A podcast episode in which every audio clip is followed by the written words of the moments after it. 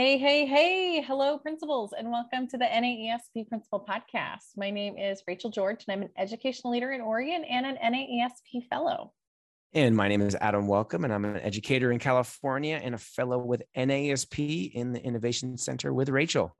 So, as always, we're super excited to bring you this episode of the NAESP Principal Podcast so we can talk about some real ideas with amazing principals. But wait, not today, because we're going to dive into some books and we're hoping and intending to make your leadership stronger and more innovative. So, Adam, why don't you kick us off? What's your first book that you have? Because I know you have a stack there for you.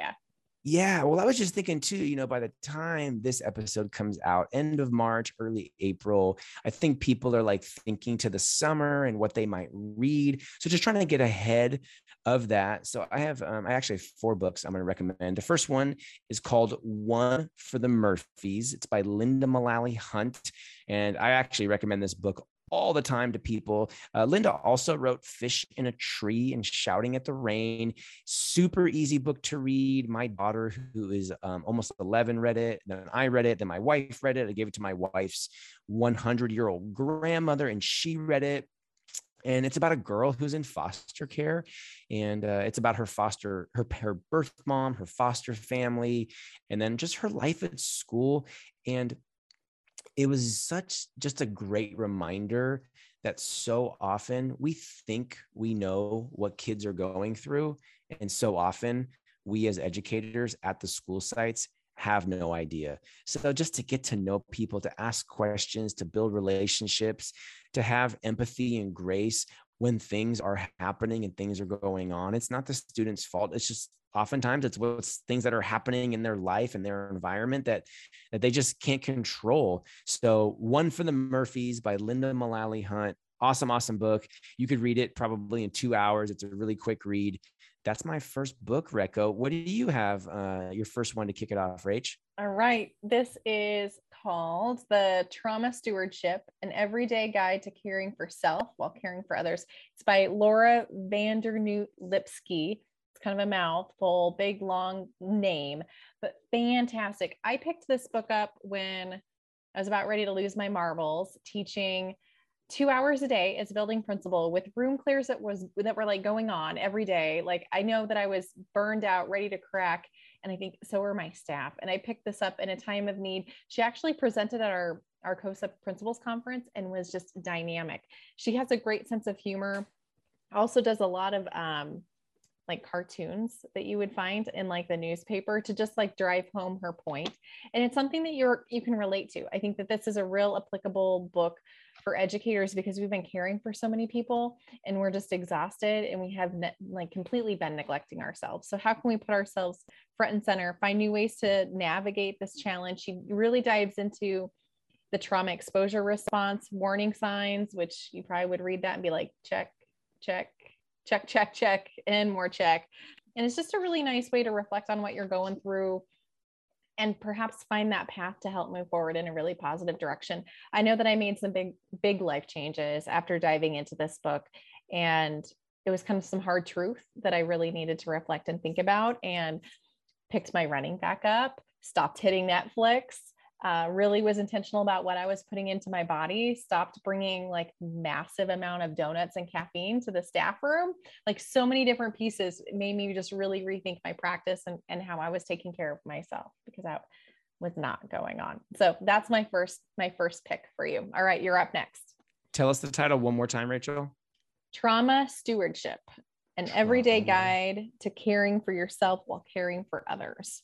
Awesome. Awesome. Okay. Number two for me is Think Like a Monk by Jay Shetty. And a lot of people might know Jay. He's got a pretty prolific YouTube channel where he puts a lot of content out there on Instagram. And he was a monk. He was a monk for a period of time. And he was actually a business guy in in London. Then he was a monk, and then he left, and he's married. And um, I'm going to read just one little excerpt. There's a there's a section called "Audit Your Life." No matter what you think your values are, your actions tell the real story. Kind of what you're talking about with Netflix and caffeine and sugar. What we do with our spare time shows what we value. For instance, you might put spending time with your family at the top of your list of values. But if you spend all your free time playing golf, your actions don't match your values and you need to do some self examination. Now, I am not a highlighter or post it noter in books and you can't see it. Rachael can. There's like 25 post it notes, just like in the first half of this book, just so many little pieces. And I took notes from it. I mean, Will and Jade, Will, Jade, Will Smith and Jada Pinkett endorsed it, Deepak Chopra, Arianna Huffington, Ellen DeGeneres. Um, just a really, it's kind of a thick book. Like it's, it's not heavy, but it was the kind of book, Rachael, that I had to read kind of slowly to think about. So um, it's not something that you're going to buzz through, but really had me think about a lot of different things in my life and my family and relationships and the work that I do in my community. So, Think Like a Monk by Jay Shetty. What do you got up next? All right. This one came to me when I was struggling with student discipline. I think we've talked about on previous episodes that I was a secondary administrator and then hopped to elementary. And I have step kids, but I didn't have them when they were super young. So that was a little bit of some foreign business for me. The book is called no Drama Discipline. It's a New York bestseller, uh, New York Times bestseller. It's the whole brain way to calm the chaos and nurture your child's developing mind. It's by Daniel Siegel, S I E G E L. Um, fantastic. This gave me tips and tricks on how to really engage and support students. I think it's totally relevant right now as we have a lot of social emotional needs going on in the classroom, a lot of room clears. Um, I don't know about you and your peeps, Adam, but all mine are like, holy moly, this feels like the beginning of the school year and it's springtime and this is worse than normal springtime. So this really provided me some concrete steps of how to be able to have those conversations with students to be able to get them to calm their body to help process and it made me examine this is a great reflection conversation we've had so far with all of our books but it made me reflect on my role within the entire process. How was i engaging with it? How was i helping this the child de-escalate? Because i found that i was replicating the strategies that i watched my parents do or that i watched as an educator um, as a teacher leader or even as a kid growing up. And we know and do better like in so many more ways right? Like we've grown since the 80s so we need to be doing that too instead of just just helping that system continue on, which wasn't effective. So made me rethink my conversations and in the way I handled school discipline. So the no drama discipline, fantastic book. Awesome. I love it. All right. My next one is by General Stanley McChrystal. He's a retired U.S. Army general. It's called Team of Teams. And this book blew my mind. So I read a lot of business and military leadership books, and it's not about the wars in Iraq and Afghanistan, like about the combat. It's about how they set up communication and logistics and how they looked at things and who they brought into the room and who they how they would put up outposts. And it has nothing to do with education but it has everything to do with education from structures and communication and how we think. Um, and i mean gosh I've been saying for years, we can't be doing the same thing we've been doing for the last 25 years because it's a new world with new jobs and then new lives and economy and where people are working. And um, it's actually the subtitle is New Rules of Engagement for a Complex World. So you could really put that new rules of education or instruction for a complex world. You could really take words out and put it in. So, really, really, I've actually gifted this book a few times to other people that I know across the country. Team of Teams by General Stanley McChrystal. All right, you're up next. Love it. Okay, I'm going to change it up. I'm actually not uh, going to have a nonfiction book. I'm going to go with fiction.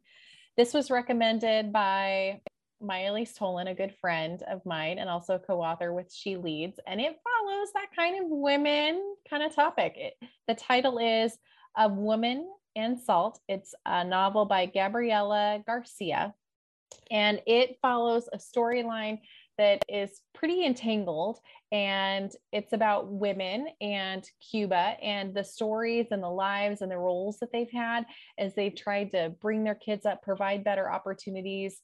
It skipped around. I got to tell you, it made me really think because I'm like, who's talking right now? What time period? Because it hopped back and forth from like present to mid and reflection but it was moving and it was fascinating and it was a lens into a different um, a different culture and community than i was used to typically reading about and it was phenomenal. Majalise listened to it on, I believe, Audible, but I, I picked the book up at an airport and fell in love. So highly recommend that one for sure.